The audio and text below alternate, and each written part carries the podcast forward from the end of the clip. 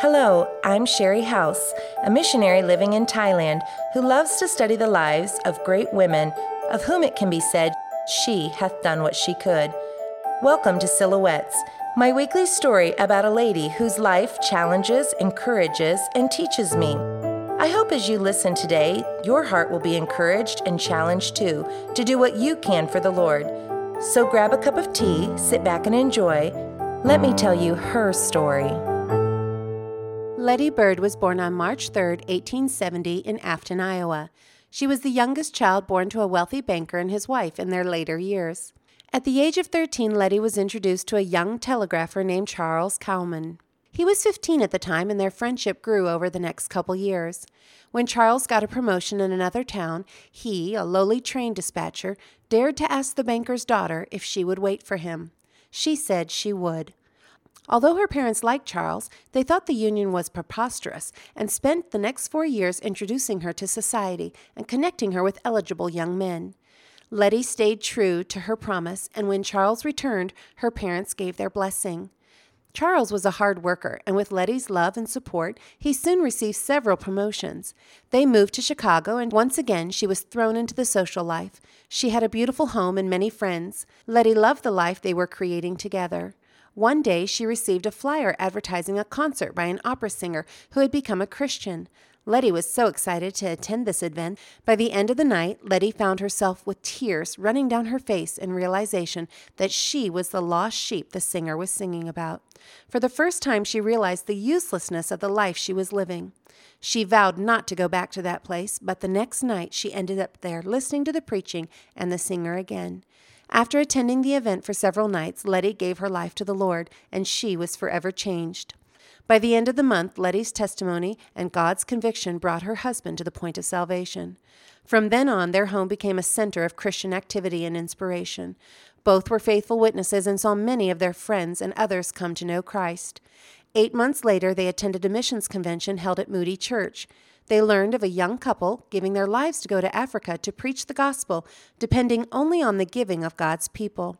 When the offering plate was passed, Letty's husband gave a large roll of bills he had in his pocket. When the second offering was taken, he put in his gold watch, and Letty gave her diamond ring. When a call for volunteers to go to the mission field was given at the end of the service, Letty and her husband found themselves standing and promised to go if God called and opened a way. Letty and her husband began preparing for the ministry and started studying at the Moody Bible Institute. During the next six years, Letty surrendered all her worldly possessions one by one and gave herself wholly to studying the Bible, spending time in prayer, and growing her relationship with the Lord. She felt burdened to pray specifically that the Lord would provide much money for their missions work. In her journal, she recorded the first donation they received. It was 25 cents. By the time they finished Bible college, God had called each of them individually to go to Japan for Him. Although most missionaries at that time were sent by mission boards who paid them a salary, Letty and her husband chose to trust the Lord and go out on their own without any promised financial support. Almost immediately upon their arrival in Japan, a building was secured for their housing and for Bible school classrooms. The Lord allowed them to see many souls saved right from the beginning. The Japanese, who were searching for the truth, were earnest in their desire to know God more and to tell others about their newfound faith. A second mission hall was opened in the heart of Tokyo, and every night for the next 10 years, men and women surrendered to Christ. With a burden to reach all of Japan, not just the people in the large cities, Letty's husband called a meeting for the small group of missionaries they worked with. He presented a map of Japan and explained that given five years, 100 men, and $100,000, they could reach every home in Japan with the gospel. Thus began the Oriental Mission Society and the Every Home Crusade, with $37 in hand and hope in their hearts that God had clearly given them this vision and He would bless it. Soon thousands were numbered among the saved. More missionaries came, more Japanese took up the vision to reach their countrymen, and prayers were said on the hillsides of Japan everywhere that the Lord would provide the funds needed to print and distribute the gospel to all. It took 17 years, but the 10,300,000 homes in Japan were all given the gospel. Hundreds of churches were started, seminaries for national workers to be trained largely under national teachers were established, and a model that would change the face of missions for years to come had been proven successful. The victory was not without its cost, as Letty's husband had lived a lifetime in those short 17 years. His body was spent and broken and was no longer able to carry on. Letty and her husband returned to the States, and during the next six years, she not only cared for her husband, but answered the volumes of letters that came in.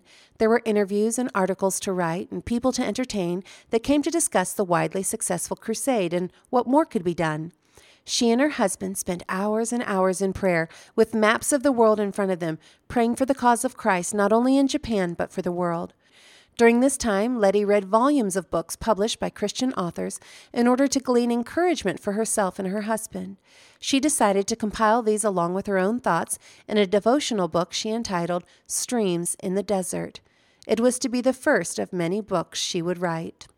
After Letty's husband passed away in 1924, the Lord gave her clear direction that He wanted her to continue on in the work.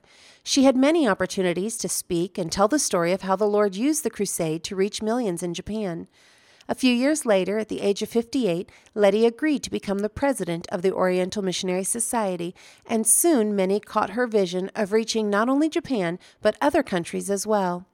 It is said of Letty that her prayers were as big as the needs of the world, and soon many were committing funds and committing their lives to go. While visiting Wales one time for a conference, Letty was telling the story of how the crusade unfolded in Japan. The Lord put a desire in the hearts of those attending that meeting that they needed to reach out to Finland and its two million people. Hearts were stirred and crusaders enlisted. Plans were made, and Letty was asked to go with them. In her late 60s by now, she thrilled at the thought. The Crusaders used skis for transportation to take the printed Word of God to each home. She herself enjoyed the reindeer drawn sleds as they crossed mile after mile on snow to reach the huts in the dense forests. Letty's faithfulness to the well laid out strategy God had given her husband for that first crusade in Japan saw the crusades expand to include 28 other nations. Letty's powerful prayers for the Lord to give much towards missions saw the donations for gospel distribution go from that first donation of 25 cents to over $5 million being given. As Letty approached the age of 80, she stepped down from the position of president of the Oriental Missionary Society and became the overseer of Cowman Publications and World Gospel Crusades. To mark the occasion, she wrote a book entitled Life Begins at 80. Letty went on with the work until her eyesight started to wane and her health became frail. For the last three years of her life, she continued to pray for, correspond with, and encourage the younger generation to go on with the crusade work. On Easter Sunday, April 17, 1960, at the age of 90, Letty said her final goodbyes. She prayed her final prayer for world evangelism and closed her eyes to wake up in the arms of Jesus. Letty gave her all to the Lord all her money, all her time, all her possessions, all her health, all her heart. Well, you can find out more about Letty Cowman on my website, sharihouse.com. But let me tell you one more story from her life that resonated with one of my own. On September 25, 1924, at 12:30 a.m., Letty's world came to a halt. Her beloved husband, prayer warrior, vision sharer, and ministry partner went to heaven. It didn't take her long to realize her entire life was wrapped up in his, and she was at a loss as how to move forward. She soon found her answer. While looking through her husband's Bible, she found a note that contained the last words he'd ever written. It said, Go on with my unfinished task. And go on she did. Her motto was, What God helps you to see can be. What can be, should be. Therefore, let it be. Over the years, there are certain statements or stories that you hear that just stick with you. One in particular for me was a story told by a preacher during a chapel service at Bible College. He spoke of a church where the pastor had the words from Proverbs 29:18, where there is no vision, the people perish, cut out in wood letters and hung them on the front wall of the church auditorium. It became the church's mission to know and love the Lord and to be a light in their community and beyond. God did many great things in and through them for many years. Eventually, their zeal began to wane as one by one the families of the church turned their hearts to new and more exciting things. Some moved away, some passed away, and others failed to pass on their vision to the younger generation. Eventually, the church was closed down for lack of interest, and the building itself became quite dilapidated. A man from out of town, familiar with the zealousness of the church, was disappointed to learn of this news when he was visiting one day. he decided to stop by the old church for one last time on his way out of town. He got out of his car and walked around the property reminiscing.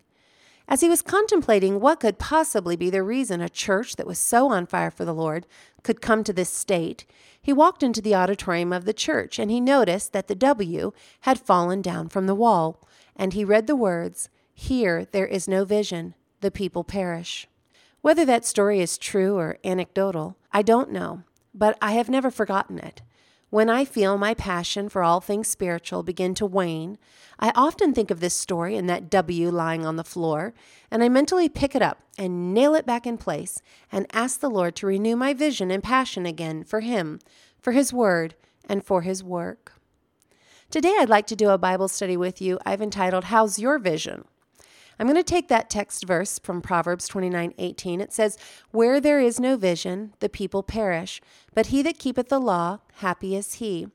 Now, for those of you who haven't studied this verse out yet, you might be surprised to know that this verse actually isn't an encouragement for you to find within yourself a vision for which you can set short or long term goals in the hope of accomplishing something now or in the future. Let me say this though there's nothing wrong with having a vision for yourself, your family, your business, or your church.